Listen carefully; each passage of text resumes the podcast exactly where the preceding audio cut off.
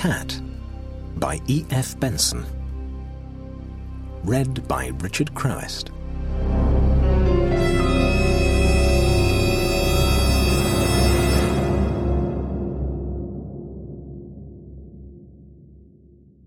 Many people will doubtless remember that exhibition at the Royal Academy, not so many seasons ago, which came to be known as Allingham's Year, when Dick Allingham vaulted, with one bound, as it were, out of the crowd of strugglers and seated himself with admirably certain poise on the very topmost pinnacle of contemporary fame.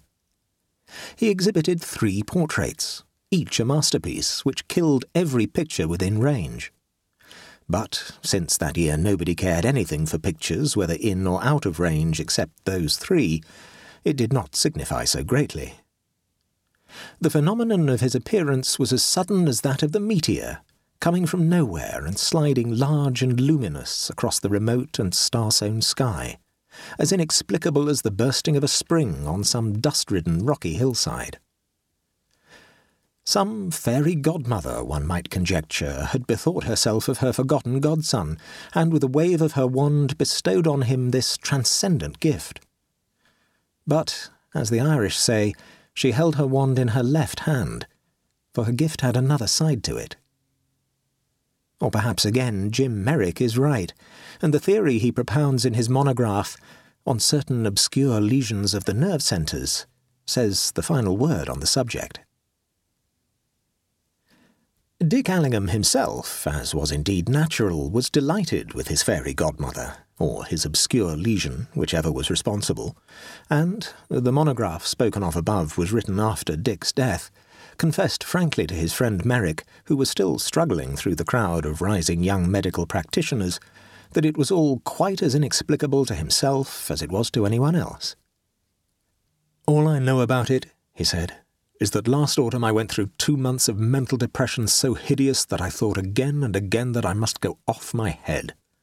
For hours daily I sat here waiting for something to crack, which, as far as I am concerned, would end everything.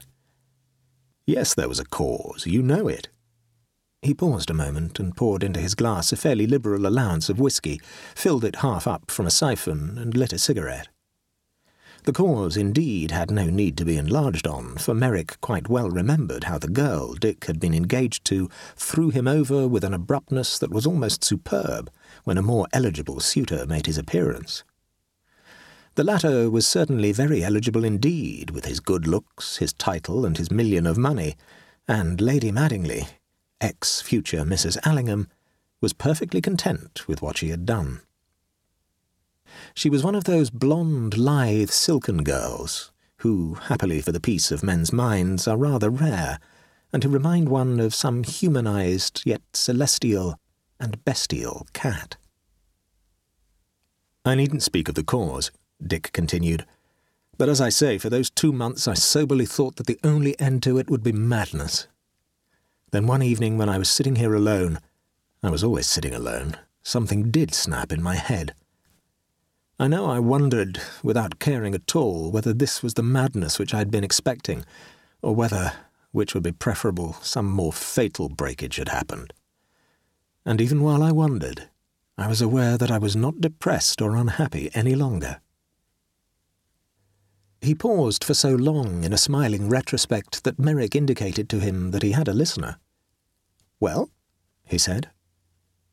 It was well, indeed. I haven't been unhappy since. I've been riotously happy instead. Some divine doctor, I suppose, just wiped off that stain on my brain that hurt so. Heavens, how it hurt. Have a drink, by the way? No, thanks, said Merrick. But what has all this got to do with your painting? Why, everything. For I had hardly realized the fact that I was happy again when I was aware that everything looked different. The colours of all I saw were twice as vivid as they had been. Shape and outline were intensified too. The whole visible world had been dusty and blurred before and seen in a half light.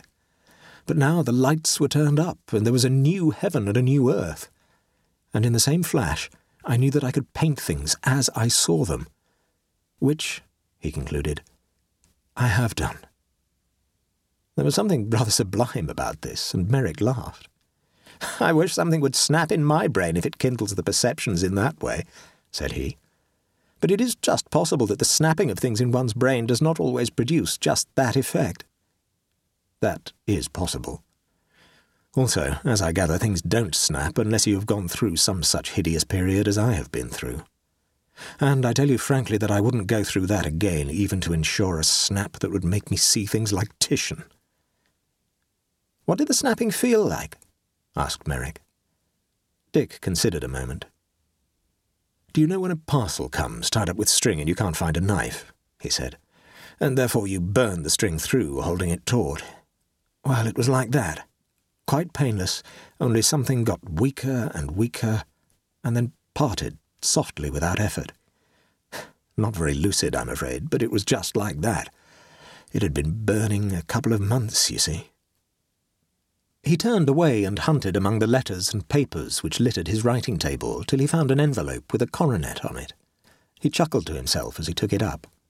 Commend me to Lady Madingley, he said, for a brazen impudence in comparison with which brass is softer than putty. She wrote to me yesterday asking me if I would finish the portrait I'd begun of her last year and let her have it at my own price. Then I think you've had a lucky escape, remarked Merrick. I suppose you didn't even answer her. Oh, yes, I did. Why not? I said the price would be two thousand pounds, and I was ready to go on at once. She's agreed and sent me a cheque for a thousand this evening. Merrick stared at him in blank astonishment. Are you mad? he asked. I hope not, though one can never be sure about little points like that. Even doctors like you don't know exactly what constitutes madness. Merrick got up. But is it possible that you don't see what a terrible risk you run? he asked. To see her again, to be with her like that, having to look at her. I saw her this afternoon, by the way, hardly human. May not that so easily revive again all that you felt before? It is too dangerous, much too dangerous. Dick shook his head. There is not the slightest risk, he said. Everything within me is utterly and absolutely indifferent to her. I don't even hate her. If I hated her, there might be a possibility of my again loving her. As it is, the thought of her does not arouse in me any emotion of any kind. And really, such stupendous calmness deserves to be rewarded. I respect colossal things like that. He finished his whisky as he spoke and instantly poured himself out another glass. That's the fourth, said his friend. Is it? I never count. It shows a sordid attention to uninteresting detail. Funnily enough, too, alcohol does not have the smallest effect on me now. Why drink, then? Because if I give it up, this entrancing vividness of colour and clarity of outline is a little diminished. Can't be good for you, said the doctor. Dick laughed. My dear fellow, look at me carefully, he said, and then if you can conscientiously declare that I show any signs of indulging in stimulants, I'll give them up altogether. Certainly it would have been hard to find a point in which Dick did not present the appearance of perfect health. He had paused and stood still a moment, his glass in one hand, the whisky bottle in the other, black against the front of his shirt, and not a tremor of unsteadiness was there. His face, of wholesome sunburnt hue, was neither puffy nor emaciated, but firm of flesh and of a wonderful clearness of skin. Clear, too, was his eye, with eyelids neither baggy nor puckered. He looked indeed a model of condition, hard and fit, as if he was in training for some athletic event. Lithe and active, too, was his figure. His movements were quick and precise, and even Merrick, with his doctor's eye, trained to detect any symptom, however slight, in which the drinker must betray himself, was bound to confess that no such was here present. His appearance contradicted it authoritatively, so also did his manner. He met the eye of the man he was talking to without sideways glances. He showed no signs, however small, of any disorder of the nerves. Yet Dick was altogether an abnormal fellow. The history he had just been recounting was abnormal. Those weeks of depression, followed by the sudden snap in his brain which had apparently removed, as a wet cloth removes a stain, all the memory of his love and of the cruel bitterness that resulted from it. Abnormal, too, was his sudden leap into high artistic achievement from a past of very mediocre performance. Why should there then not be a similar abnormality here? Yes, I confess you've shown no sign of taking excessive stimulant, said Merrick. But if I attended you professionally, I'm not touting, I should make you give up all stimulant and go to bed for a month. Why, in the name of goodness? asked Dick. Because, theoretically, it must be the best thing you could do. You had a shock. How severe the misery of those weeks of depression tells you. Well, common sense says go slow after a shock, recoup, instead of which you go very fast indeed and produce. I grant it seems to suit you. You also became suddenly capable of feats which. Ah, it's sheer nonsense, man. What's sheer nonsense? You are. Professionally, I detest you because you appear to be an exception to a theory that I'm sure must be right. Therefore, I have got to explain you away, and at present I can't. What's the theory? asked Dick. Well, the treatment of shock, first of all. And secondly, that in order to do good work, one ought to eat and drink very little and sleep a lot. How long do you sleep, by the way? Dick considered. Oh, I go to bed about three, usually, he said. I suppose I sleep for about four hours. And live on whisky and eat like a Strasbourg goose and are prepared to run a race tomorrow. Go away. Or at least I will. Perhaps you'll break down, though. That would satisfy me. But even if you don't, it still remains quite interesting.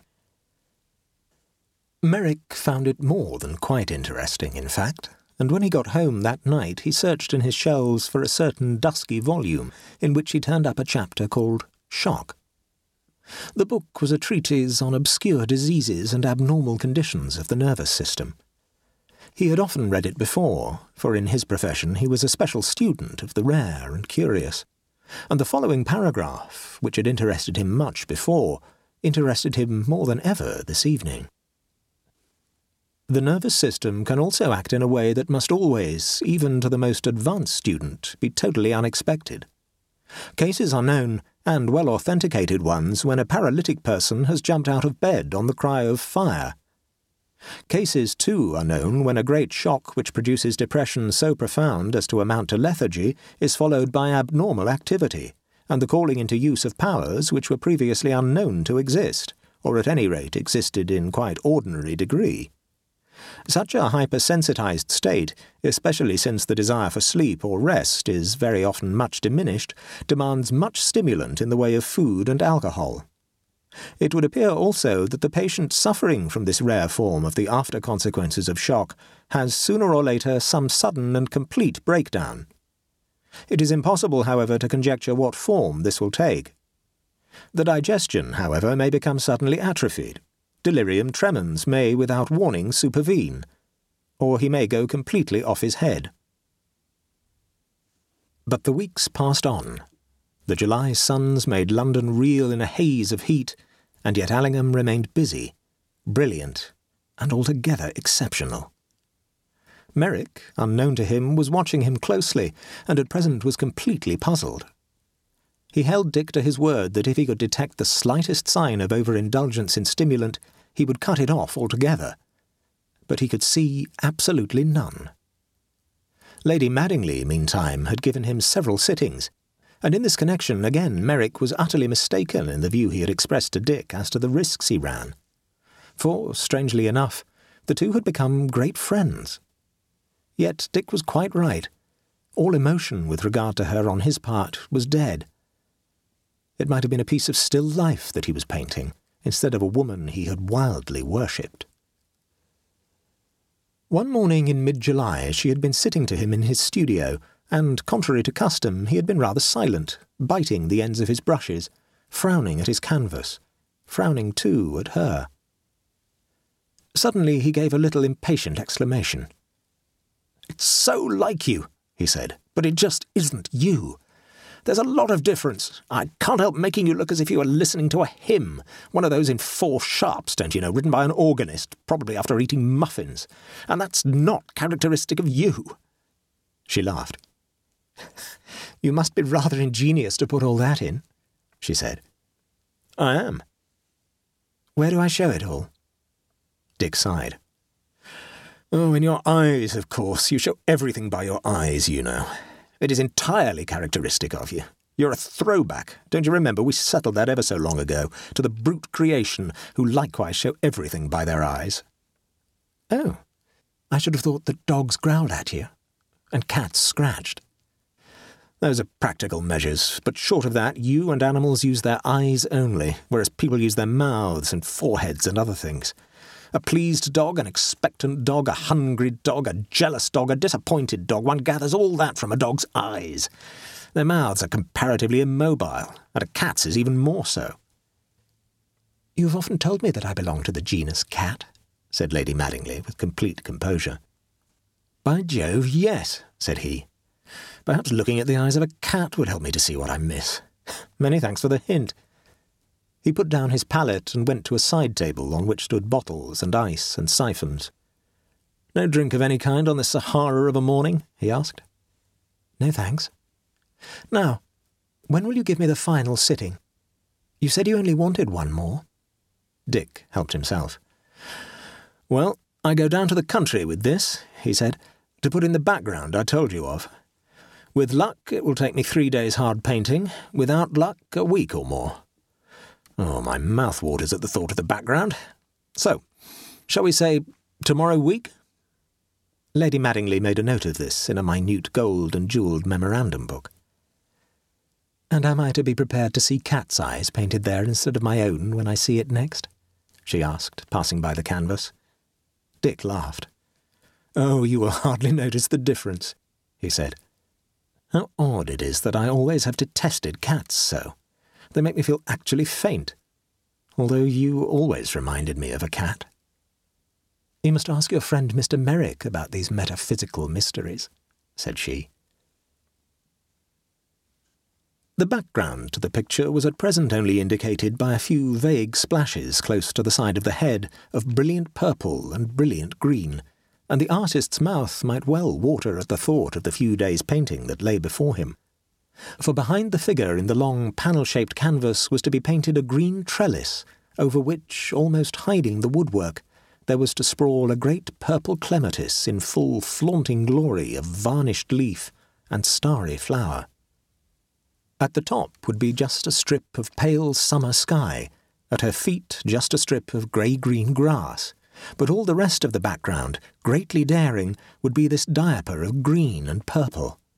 For the purpose of putting this in, he was going down to a small cottage of his near Godalming, where he had built in the garden a sort of outdoor studio, an erection betwixt a room and a mere shelter, with the side to the north entirely open, and flanked by this green trellis, which was now one immense constellation of purple stars. Framed in this, he well knew how the strange pale beauty of his sitter would glow on the canvas, how she would start out of the background, she and her huge grey hat and shining grey dress, and yellow hair, and ivory white skin, and pale eyes, now blue, now grey, now green. This was indeed a thing to look forward to, for there is probably no such unadulterated rapture known to men as creation. And it was small wonder that Dick's mood as he travelled down to Godalming was buoyant and effervescent. For he was going, so to speak, to realise his creation. Every purple star of clematis, every green leaf and piece of trellis work that he put in, would cause what he had painted to live and shine just as it is the layers of dusk that fall over the sky at evening which make the stars to sparkle there, jewel-like. His scheme was assured. He had hung his constellation, the figure of Lady Madingley, in the sky, and now he had to surround it with green and purple night, so that it might shine. His garden was but a circumscribed plot, but walls of old brick circumscribed it and he had dealt with the space at his command with a certain originality. At no time had his grass plot, you could scarcely call it a lawn, been spacious. Now the outdoor studio, twenty-five feet by thirty, took up the greater part of it. He had a solid wooden wall on one side and two trellis walls to the south and east, which creepers were beginning to clothe, and which were faced internally by hangings of Syrian and Oriental work. Here in the summer he passed the greater part of the day, painting or idling, and living an outdoor existence. The floor, which had once been grass, which had withered completely under the roof, was covered with Persian rugs. A writing table and dining table were there, a bookcase full of familiar friends, and a half dozen of basket chairs. One corner, too, was frankly given up to the affairs of the garden, and a mowing machine, a hose for watering, shears, and spades stood there. For like many excitable persons, Dick found that in gardening, that incessant process of plannings and designings to suit the likings of plants and make them gorgeous in colour and high of growth, there was a wonderful calm haven of refuge for the brain that had been tossing on emotional seas. Plants, too, were receptive, so responsive to kindness. Thought given to them was never thought wasted, and to come back now after a month's absence in London was to be assured of fresh surprise and pleasure in each foot of garden bed. And here, with how regal a generosity, was the purple clematis to repay him for the care lavished on it. Every flower would show its practical gratitude by standing model for the background of his picture. The evening was very warm, warm not with any sultry premonition of thunder, but with the clear, clean heat of summer, and he dined alone in his shelter, with the after flames of the sunset for his lamp. These slowly faded into a sky of velvet blue, but he lingered long over his coffee, looking northwards across the garden towards the row of trees that screened him from the house beyond. These were acacias, most graceful and feminine of all green things that grow, summer plumaged now, yet still fresh of leaf.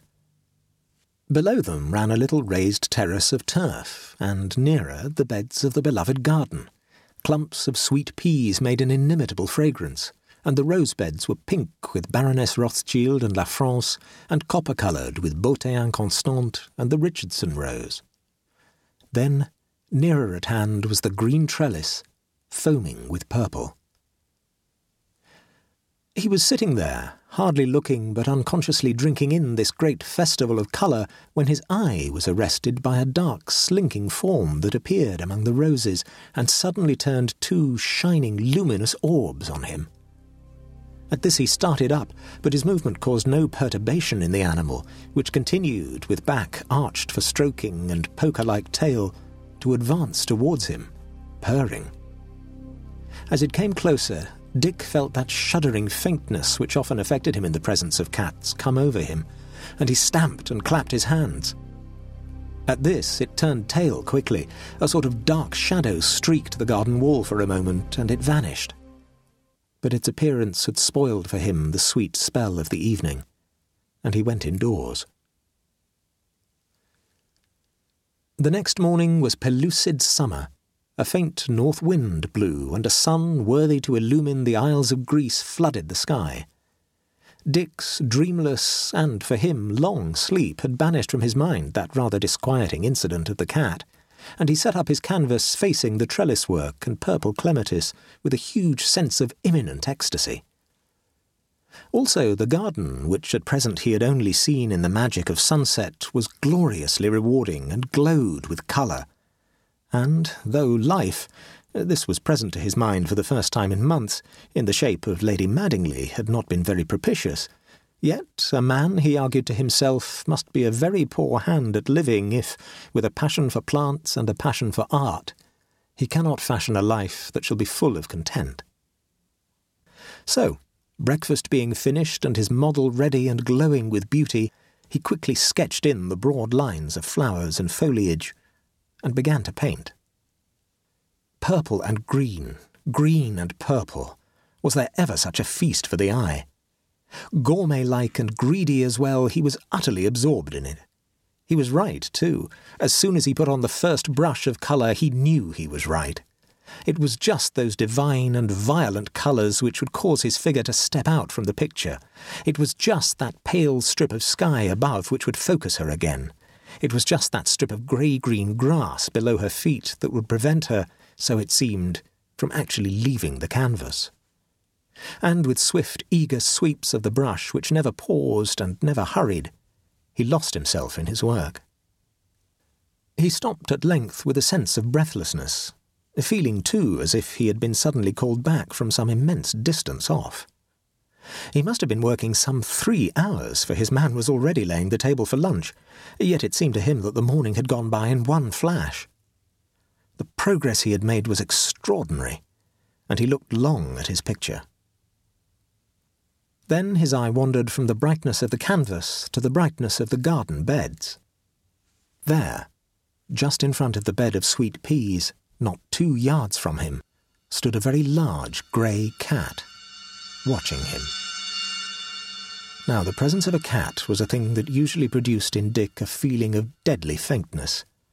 Yet, at this moment, as he looked at the cat, and the cat at him, he was conscious of no such feeling, and put down the absence of it, in so far as he consciously thought about it, to the fact that he was in the open air, not in the atmosphere of a closed room. Yet last night out here the cat had made him feel faint. But he hardly gave a thought to this, for what filled his mind was that he saw in the rather friendly, interested look of the beast that expression in the eye which had so baffled him in his portrait of Lady Madingley. So, slowly, and without any sudden movement that might startle the cat, he reached out his hand for the palette he had just put down, and in a corner of the canvas not yet painted over, recorded in half a dozen swift, intuitive touches what he wanted. Even in the broad sunlight where the animal stood, its eyes looked as if they were internally smouldering, as well as being lit from without. It was just so that Lady Madingley looked. He would have to lay colour very thinly over white. For five minutes or so he painted them with quiet, eager strokes, drawing the colour thinly over the background of white, and then looked long at that sketch of the eye to see if he had got what he wanted. Then he looked back at the cat which had stood so charmingly for him.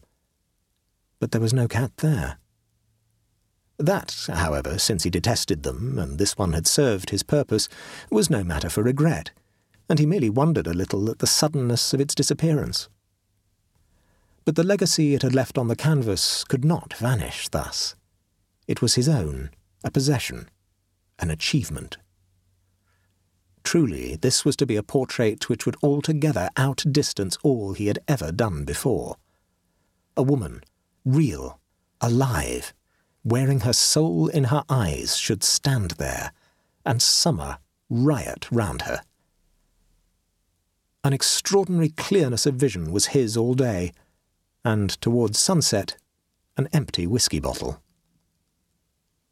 But this evening he was conscious for the first time of two feelings, one physical, one mental, altogether strange to him. The first, an impression that he had drunk as much as was good for him. The second, a sort of echo in his mind of those tortures he had undergone in the autumn, when he had been tossed aside by the girl to whom he had given his soul like a soiled glove. Neither was at all acutely felt, but both were present to him. The evening altogether belied the brilliance of the day, and about six o'clock thick clouds had driven up over the sky, and the clear heat of summer had given place to a heat no less intense, but full of the menace of storm. A few big hot drops, too, of rain warned him further, and he pulled his easel into shelter, and gave orders that he would dine indoors. As was usual with him when he was at work, he shunned the distracting influence of any companionship, and he dined alone.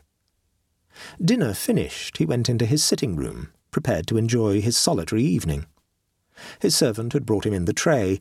Until he went to bed, he would be undisturbed. Outside, the storm was moving nearer.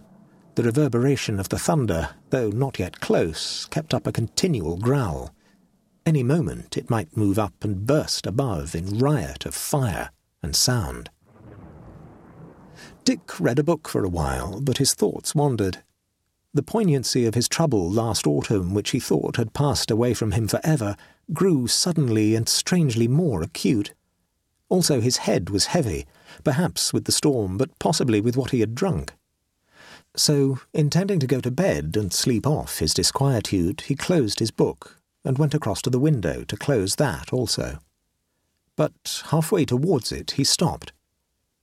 There, on the sofa below it sat a large grey cat with yellow, gleaming eyes. In its mouth it held a young thrush. still alive. Then horror woke in him. His feeling of sick faintness was there, and he loathed and was terrified at this dreadful feline glee in the torture of its prey, a glee so great that it preferred the postponement of its meal to a shortening of the other. More than all, the resemblance of the eyes of this cat to those of his portrait suddenly struck him as something hellish. For one moment, this all held him bound as if with paralysis. The next, his physical shuddering could be withstood no longer, and he threw the glass he carried at the cat, missing it. For one second, the animal paused there, glaring at him with an intense and dreadful hostility. Then it made one spring of it out of the open window. Dick shut it with a bang that startled himself, and then searched on the sofa and the floor for the bird which he thought the cat had dropped. Once or twice he thought he heard it feebly fluttering, but this must have been an illusion, for he could not find it.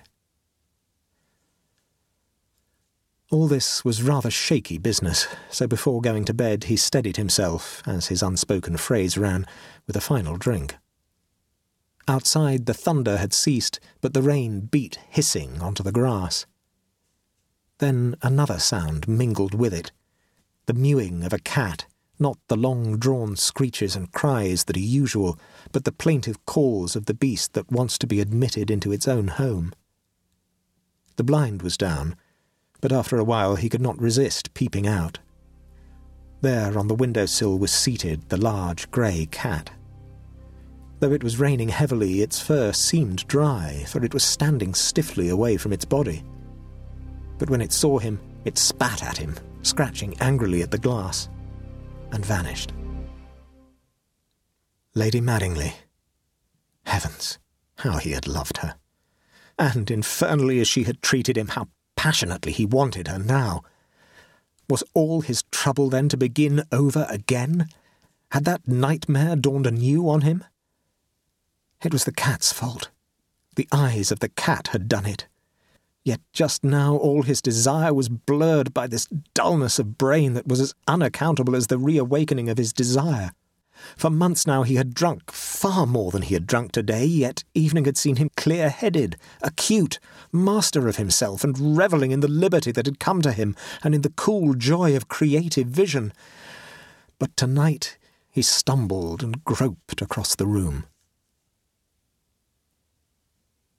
The neutral coloured light of dawn awoke him, and he got up at once, feeling still very drowsy, but in answer to some silent, imperative call. The storm had altogether passed away, and a jewel of a morning star hung in a pale heaven. His room looked strangely unfamiliar to him. His own sensations were unfamiliar. There was a vagueness about things, a barrier between him and the world. One desire alone possessed him to finish the portrait. All else, so he felt, he left to chance, or whatever laws regulate the world. Those laws which choose that a certain thrush shall be caught by a certain cat, and choose one scapegoat out of a thousand, and let the rest go free. Two hours later, his servant called him and found him gone from his room so, as the morning was fair, he went out to lay breakfast in the shelter. The portrait was there. It had been dragged back into position by the clematis, but it was covered with strange scratches, as if the claws of some enraged animal, or the nails, perhaps, of a man, had furiously attacked it. Dick Allingham was there, too, lying very still in front of the disfigured canvas. Claws, also, or nails, had attacked him. His throat was horribly mangled by them. But his hands were covered with paint. The nails of his fingers, too, were choked with it.